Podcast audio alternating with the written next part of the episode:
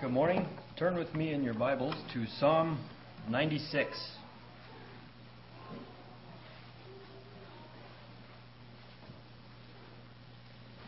Psalm 96.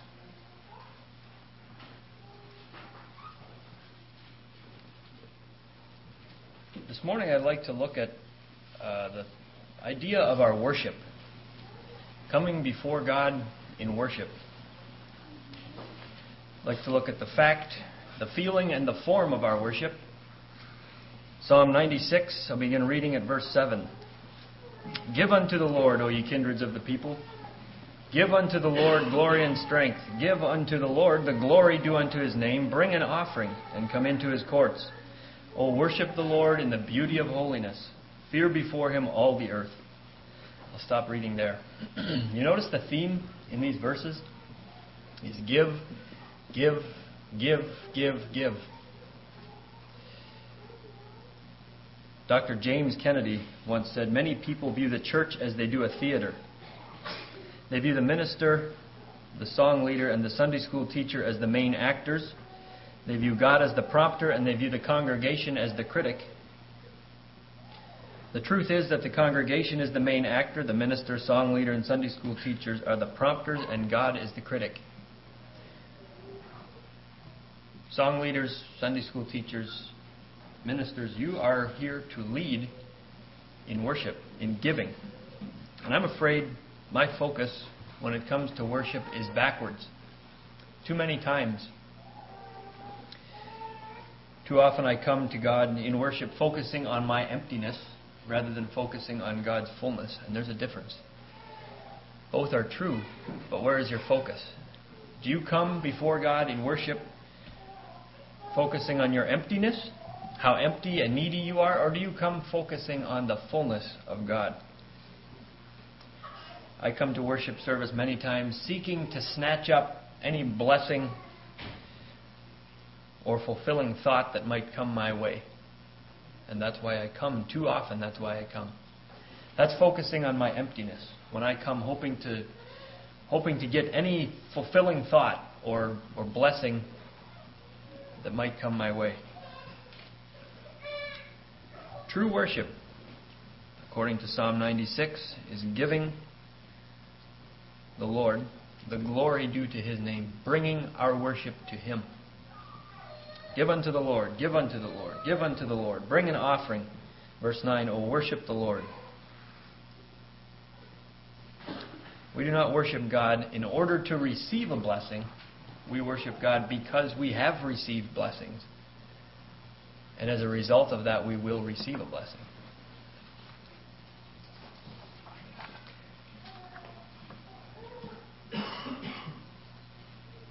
Turn with me to Romans 12, verse 1. A familiar verse, but I still, if you could still turn to it. We'll be there for a little bit, then I have another passage in Matthew for you to look at. But Romans 12, 1.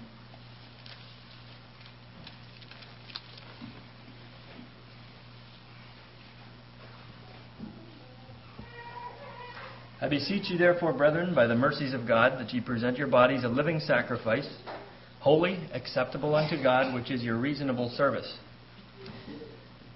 Do you know what that means? In the NIV it says this Therefore I urge you, brothers, in view of God's mercy, to offer your bodies as living sacrifices, holy and pleasing to God. This is your spiritual act of worship. Or we say in, in King James it says this is your reasonable service. What that means is this is your this is your spiritual act of worship. When we offer our bodies and everything about us to God, that is an act of worship. So keep that in mind as we turn to Matthew 22.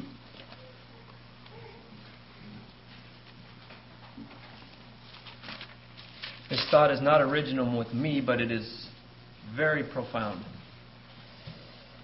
Matthew 22.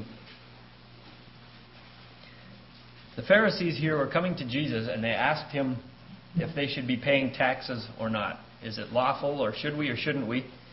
I'll begin reading at verse 19. Matthew 22, verse 19. They had just asked Jesus, should we pay taxes or not? Verse 19, Jesus says, Show me the tribute money, and they brought to him a penny.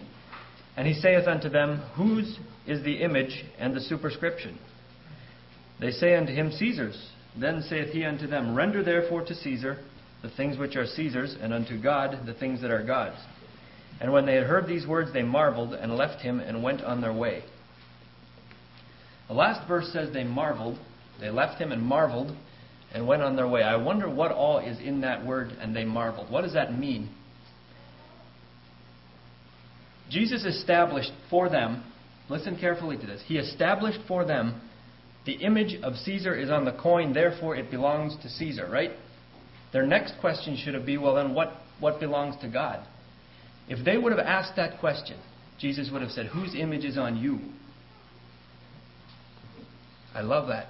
Whose image is on you? If the image of Caesar is on the coin and that belongs to him, whose image is on you? Who do you belong to?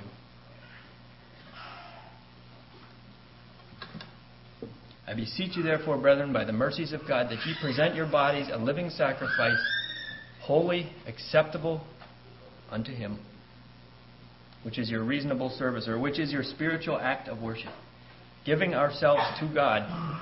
We belong to Him. We're made in the image of God. Therefore, we give ourselves to Him. That is worship. We give Him our praise. We give Him our thanksgiving. We give Him our time, our talents, our money. So when we give ourselves in service, everything we give in service must first be an offering to God. When I bring a message on a Sunday morning, it must first be an offering to God. Song leaders, the songs you select, the songs you lead, must first be an offering to God. The way we conduct ourselves in our appearance must first be an offering to God. If we are presenting our bodies as a living sacrifice, if there is any part of self service in our living sacrifice, it is no longer an acceptable act of worship. Is that too strong to put it that way? If there's any part of self service in our living sacrifice, it has to be removed or it's not acceptable to God.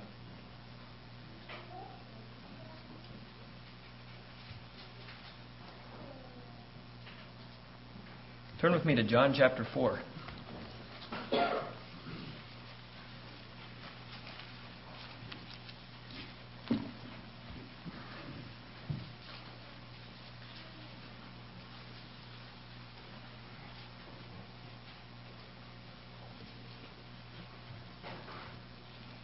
John chapter 4. I'll begin reading at verse 19 through 26. This is Jesus meeting the woman at the well. John chapter 4, 19. The woman saith unto him, Sir, I perceive that thou art a prophet. Our fathers worshipped in this mountain, and ye say that Jerusalem is the place where men ought to worship.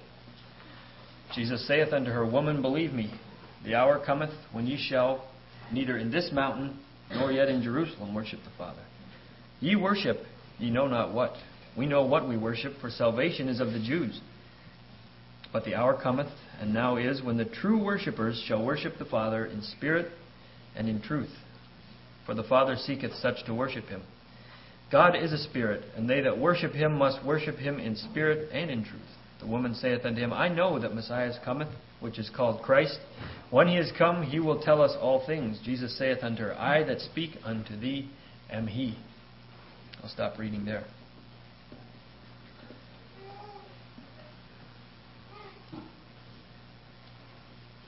So, what is worship? I gave you some ideas already of presenting ourselves, giving ourselves to God. Whatever we give to God must first be an offering to Him. Whatever we give in worship needs to be an offering to Him. But what is worship? Worship is an attitude of reverence, admiration, awe, adoration, and profound respect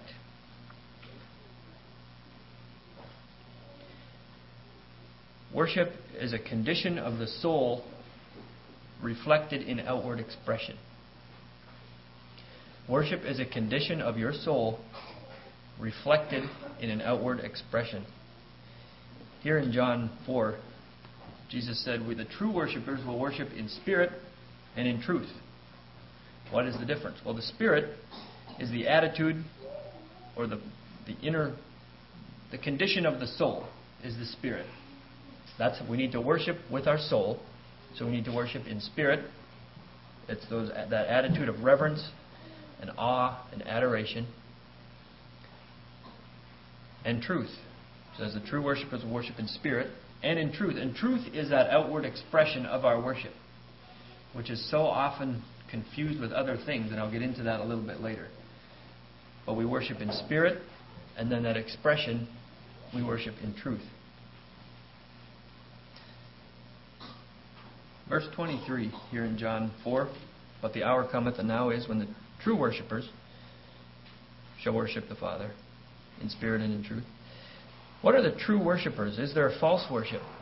It says the true worshippers shall worship the Father. William Temple gives a good example or a good definition of what true worship is. William Temple says it is submission of all of my nature to God it is the quickening of my conscience by His holiness, the nourishment of my mind by His truth, purifying of my imagination by His beauty, the opening of my heart to His love, and the surrender of my will to His purpose. All of this gathered up in adoration. I don't think He left any part of our being out of that. Let me read that again. The quickening of my conscience, the making alive of my conscience by His holiness the nourishing of my mind by His truth, the purifying of my imagination by His beauty, the opening of my heart to His love, and the surrendering of my will to His purpose. That is what true worship is. Psalm 24 says, Who shall ascend into the hill of the Lord, or who shall stand in his holy place? He that hath clean hands and a pure heart, who hath not lifted up his soul unto vanity, nor sworn deceitfully. Then what does it say? He shall receive a blessing from the Lord.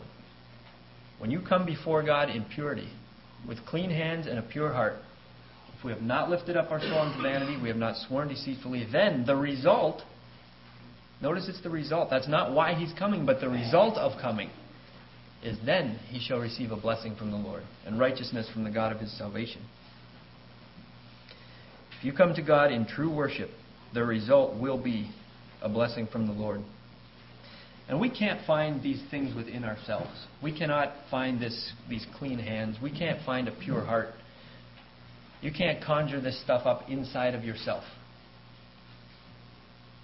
We go to God for cleansing in preparation for worship. Did you know that worship of any sort takes preparation on your part? It's not something you can jump into.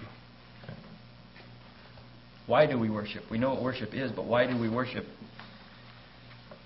Two main reasons we worship is we are born with that. All men are worshippers. We will, we are born with something, every human being that ever was or will be is born with something inside them that they will worship something. They will find something to worship, a God of some sort, whether you call it a God or not.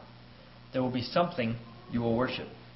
Paul refers to the Gentiles who do by nature the, thing, the things contained in the law.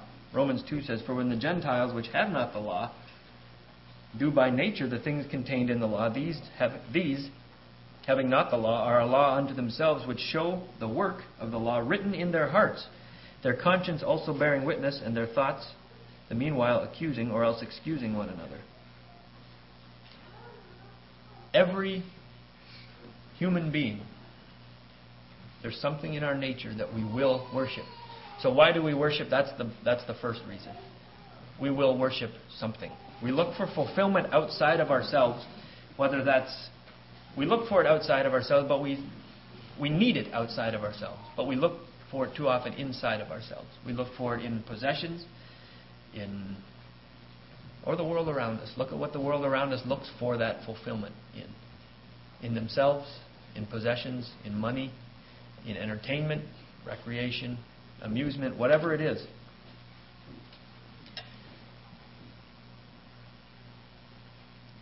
Second reason we worship is it is it is the result of being a Christian.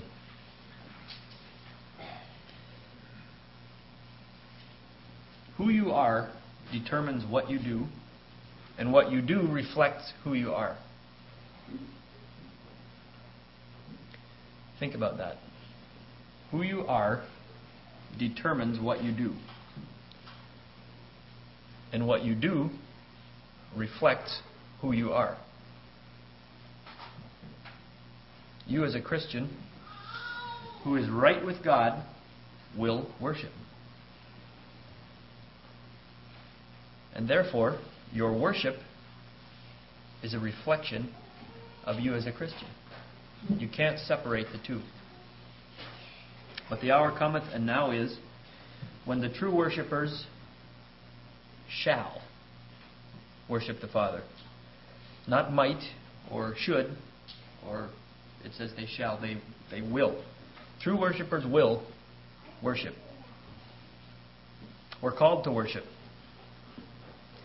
Exodus 20 says, I am the Lord thy God, which have brought thee out of the land of Egypt, out of the house of bondage. Thou shalt have no other gods before me. Thou shalt not make unto thee any graven image, or any likeness of anything that is in heaven above, or that is in the earth beneath, or that is in the water under the earth. Thou shalt not bow down thyself to them, nor serve them, for I, the Lord thy God, am a jealous God. We are called to worship God. So we worship Him because all men are worshippers. We worship because it's a result of who we are as a Christian, as a child of God. We worship Him because we are called to worship. We are, com- we are commanded to worship, but we are not compelled to worship. And I touched on this earlier, I think, earlier in the week in Joshua. It says, And if it seem evil unto you to serve the Lord, choose you this day whom you will serve, whether the gods which your fathers served, which were on the other side of the flood, or the gods of the Amorites, in whose land ye dwell. But as for me and my house, we will serve the Lord. And serve, in this passage, if you look up what serve means, means worship. So choose you this day who are you going to worship? It's a choice. It, we're not compelled to worship, it's a choice. And yet, it is something that if you are a Christian, it's something you will do.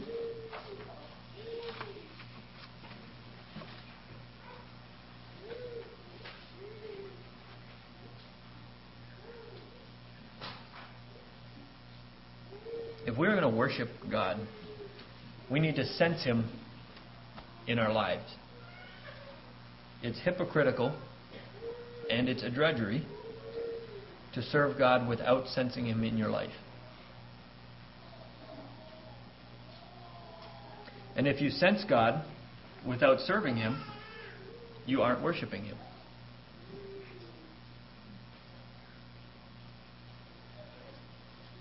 Jesus said, We shall worship in spirit and in truth. God must be on our hearts when we come to worship, and we must enter into the proper spirit to worship Him sincerely. In Matthew 15, it says, This people draweth nigh unto me with their mouth, and honoreth me with their lips, but their heart is far from me.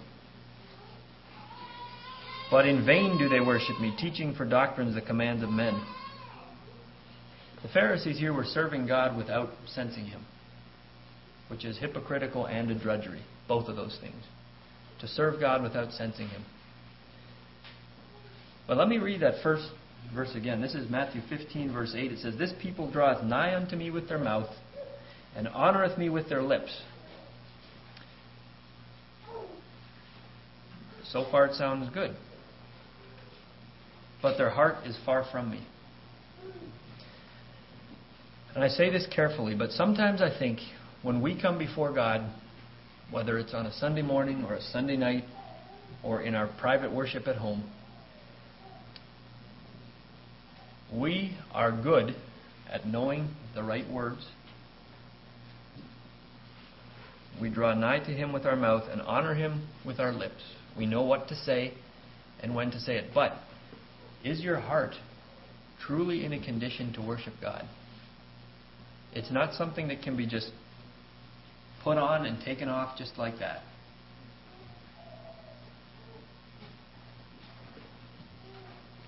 We know the doctrine, we know the right forms of worship, We have our songs, then our devotional, then our Sunday school, then a song, then a sermon, then a song, then we're done. We know the form. What about is our heart as prepared as we look on the outside when we come before God in worship?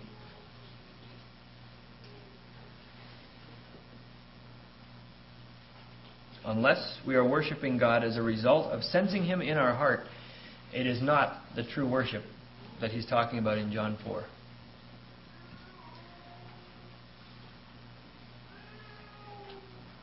But on the other hand, you might not always feel like worshiping. If you are honest with yourself, and I'm being honest about myself, I don't always feel like worshiping. There was an evangelist in Cambodia several years ago. They were doing some work there, working among the Buddhist monks. And one night, they were leading one of these monks or a priest or whatever it would be, leading him to Christ. And it was a hard fought battle. It is so ingrained in their mind, this tradition, this religion. And this evangelist, this young evangelist, and his interpreter worked late into the night. Late into the night, and finally a victory was won. And this, this Buddhist gave his heart to the Lord. Probably two in the morning. They went back to their apartment and they went to sleep. And their custom was to get up at four o'clock in the morning and they went up on their roof usually and they would they would pray, they would prepare their heart for the day, for the next the next series of meetings they were having. And the alarm clock went at four o'clock when it usually did. And the evangelist had been in bed two hours. He said, Ah, I'm I'll, I'll get to it. And he shut his alarm off, went back to sleep. He woke up at 6 o'clock two hours later and went up on his roof to begin his worship time, and his interpreter was just coming down. And he had been up there since 4 o'clock. And he said, the evangelist said to his interpreter, he said, Weren't you too tired to get up and go up and have your time with God? He said, I was. He said, I did not want to go. But, he said, if ever, if ever there was a time to worship and seek the heart and mind of God, it was after the battle for a man's soul. That is true worship. I don't know how it is with you. This is a much milder version of that, but many times on a Wednesday evening, I do not feel like going to prayer meeting. I work all day. I come home, and I have a good supper. And there's nothing I'd like better than to just sit down and read, or maybe there's a pressing project in the house. And I do not feel like going. But I can promise you this every time I go when I don't feel like it, I never leave disappointed. There is a blessing when we can come before God offering Him what meager, what, what meager things we have there is blessing in that.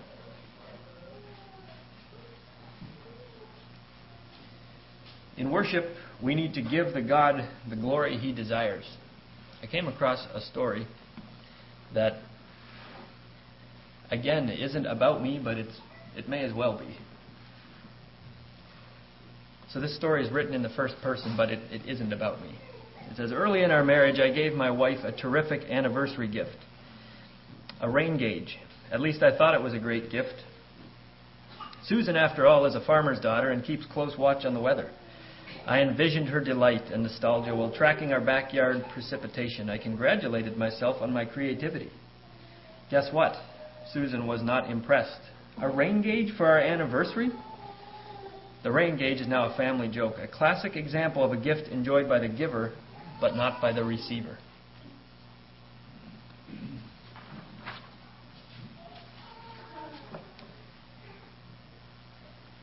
You see the parallel?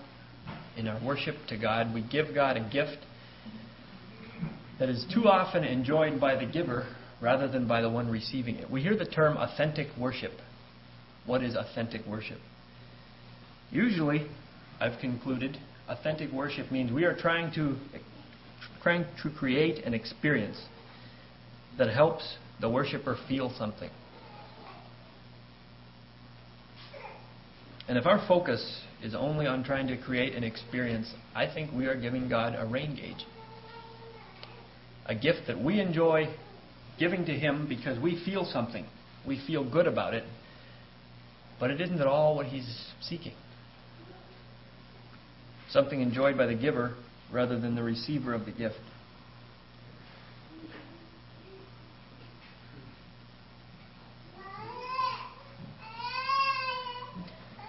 We come to God seeking an experience, trying to give Him something, a gift we enjoy, figuring He will like it,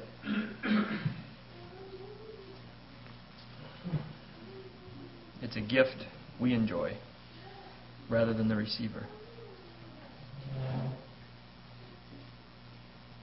A real gift or real worship means coming before God knowing what is important to the receiver or what's important to him. This man who wrote that story, the guy who gave his wife a rain gauge, probably would have gotten a little further if he would have thought about what his wife would appreciate.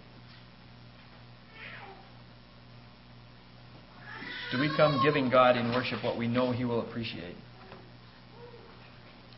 Psalm 34:18 says, "The Lord is nigh unto them that are of a broken heart, and saveth such as be of a contrite spirit." That's what God wants in our worship. That's what He needs us to give Him a broken heart and a contrite spirit. 1 Chronicles 16 says, Give unto the Lord, O ye kindreds of the people, give unto the Lord glory and strength. Give unto the Lord the glory due unto his name, bring an offering and come before him. Worship the Lord in the beauty of holiness. We're told to give glory to God in our worship, not our entertainment, not our feel good feelings. We're to give God the glory due unto his name. And that, that can't happen until we realize who he is and who we are and who we can become as a result of what he's done for us.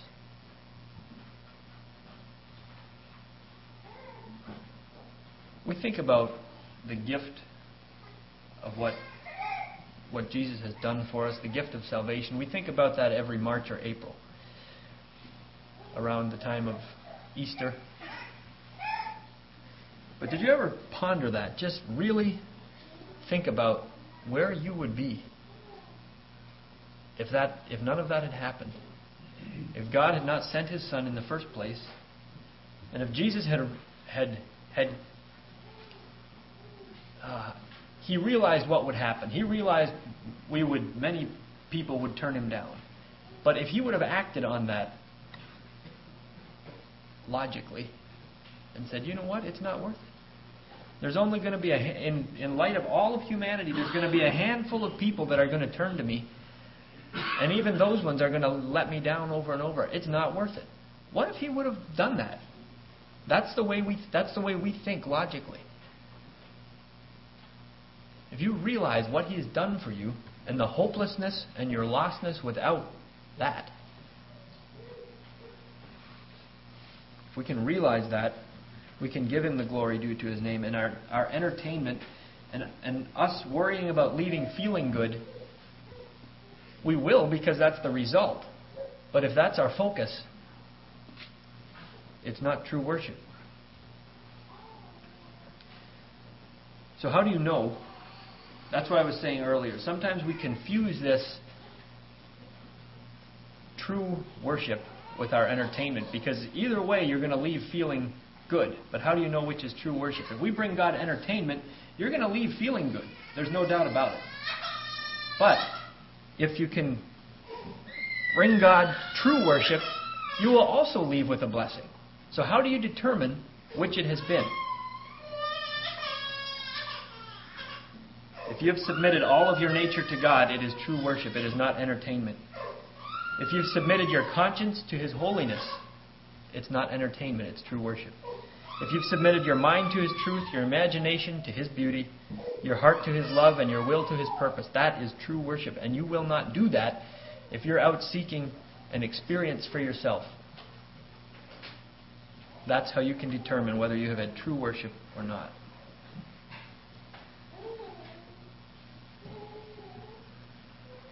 Now, the form of our worship, and this is where it gets practical in our lives.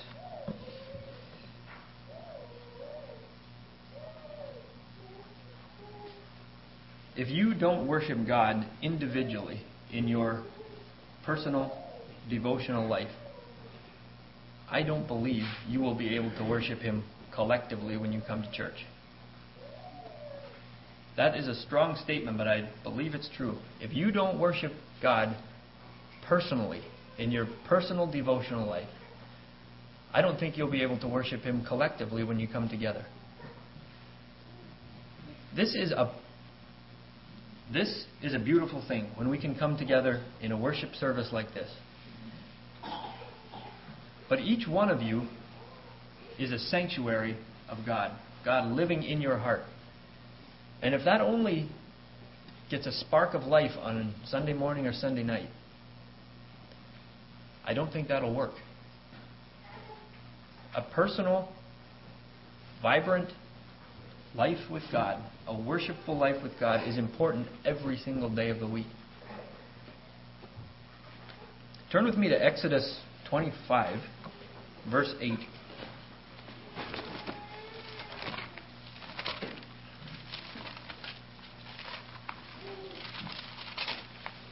I mentioned earlier, our hearts and our lives need to be prepared in coming to worship. Exodus 25, verse 8 and 9. And let them make me a sanctuary that I may dwell among them, according to all that I show thee after the pattern of the tabernacle and the pattern of the instruments thereof, even so shall ye make it. Stop reading there, but there's a command here to make the tabernacle exactly like God told them to. For the next six chapters, God goes on in great detail of how the tabernacle was to be built, how it was to be constructed. The duties of everyone involved was laid out in specific detail. Chapter 26 gives the color and size of the curtains in the tabernacle, what they were to be made out of. Chapter 27 gives the exact dimensions of the court. Chapter 28 gives the duties and exact clothes of the priests. Chapter 29 gives specific instruction on sacrificing. Chapter 30 is details on the interior of the tabernacle. Chapter 31 talks about who would oversee this work. Now, turn a few pages to chapter 29, verse 43. Exodus 29, 43.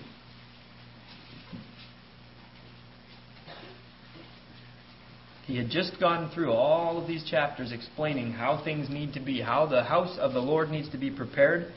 And he says, And there will I meet with the children of Israel, and the tabernacle shall be sanctified by my glory.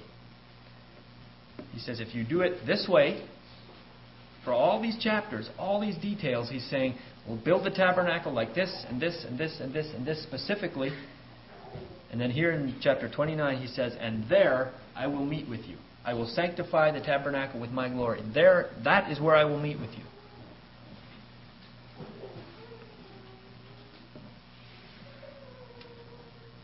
Know ye not that ye are the temple of God, and the Spirit of God dwelleth in you? If any man defile the temple of God, him shall God destroy, for the temple of God is holy which temple ye are.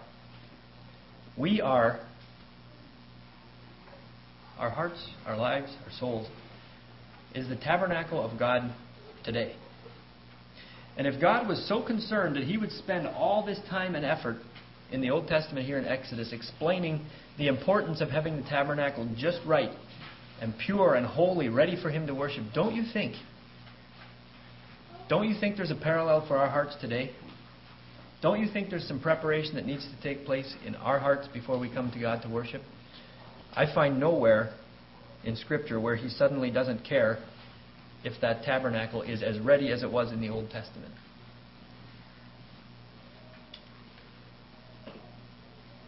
We need to have our lives prepared for worship. Who shall ascend into the hill of the Lord, or who shall stand in his holy place? Who's going to come be who's capable of coming before God? Then it says, He that hath clean hands and a pure heart, he's prepared himself, who has not lifted up his soul unto vanity, nor sworn deceitfully. he shall receive a blessing from the Lord and righteousness from the God of his salvation. If you don't feel in tune with God when it comes to worship, you need to ask yourself two questions. Are you irrelevant to God, or is God irrelevant to you? It's going to be one of the two. Worship is not something you can jump into, not something you can just take on and off. And now I said it was going to get practical. In most cases, I don't believe you can come to church five minutes early, just five minutes early, or on time, or five minutes late, and expect to join in the one who is leading the, leading the congregation in worship, whether it's the song leader, or a devotion or a message.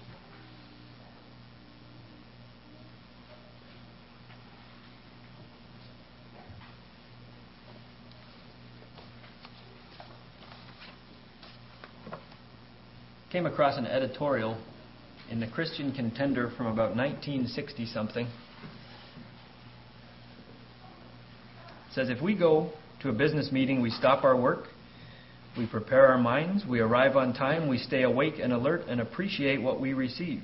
We go away thankful for benefits received and put what we have learned into practice. As a result, we find ourselves closer to the goal we have in mind for ourselves and those we are responsible for.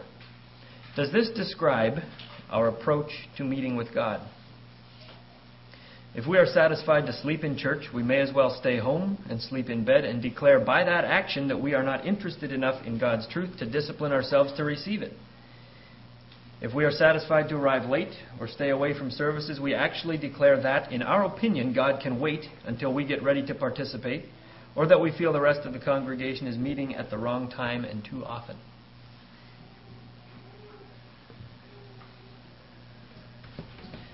You can take from that what you will. Song leaders, did you know? I'm impressed with the song leading at this church, by the way. Did you know, song leaders, that you carefully chosen songs and thought put into song leading can do more in preparing a congregation for worship than a 20 minute devotional. It can, it does. If you put thought and effort into your song leading, you can do more in preparing and leading a congregation in worship than a 20 minute devotional.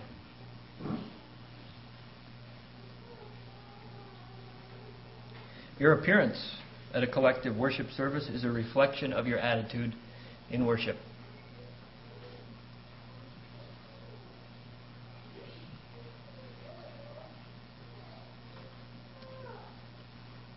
So, what then should be our attitude in worship?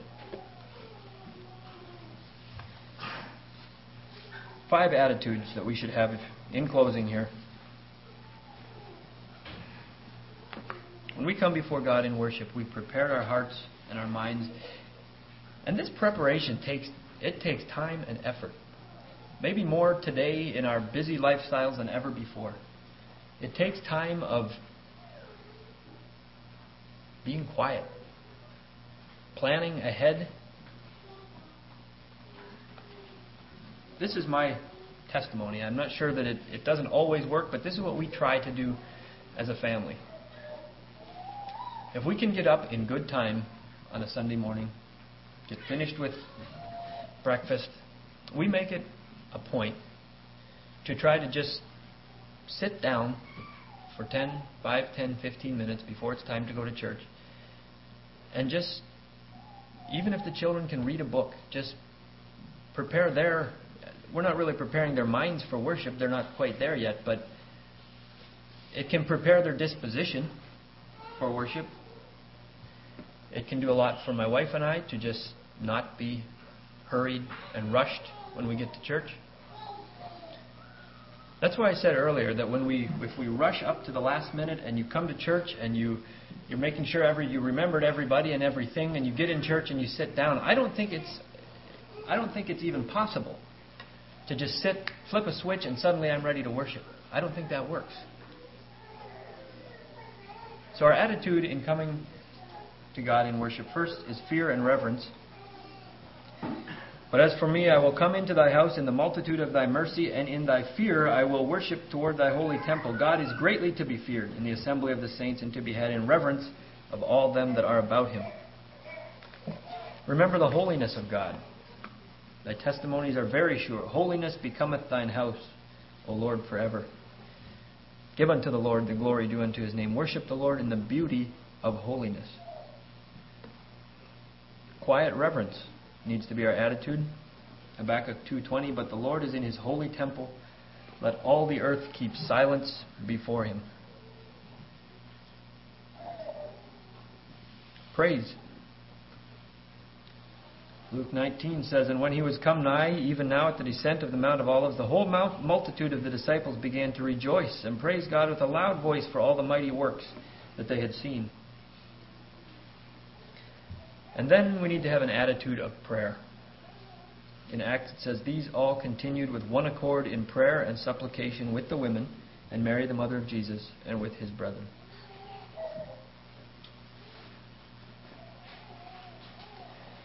So, my challenge to you this morning is this You are made in the image of God for a purpose. His image is on you. Are you ready to give that back to Him, which is your reasonable service, or which is your spiritual act of worship. Our lives need to be a living sacrifice of worship privately so that we can have a meaningful collective worship when we come together. Having prepared our hearts, having washed our hands, prepared our hearts, we ascend unto the hill of the Lord, and then we leave the result of that leaving will be a blessing from the Lord and righteousness from the God of his salvation.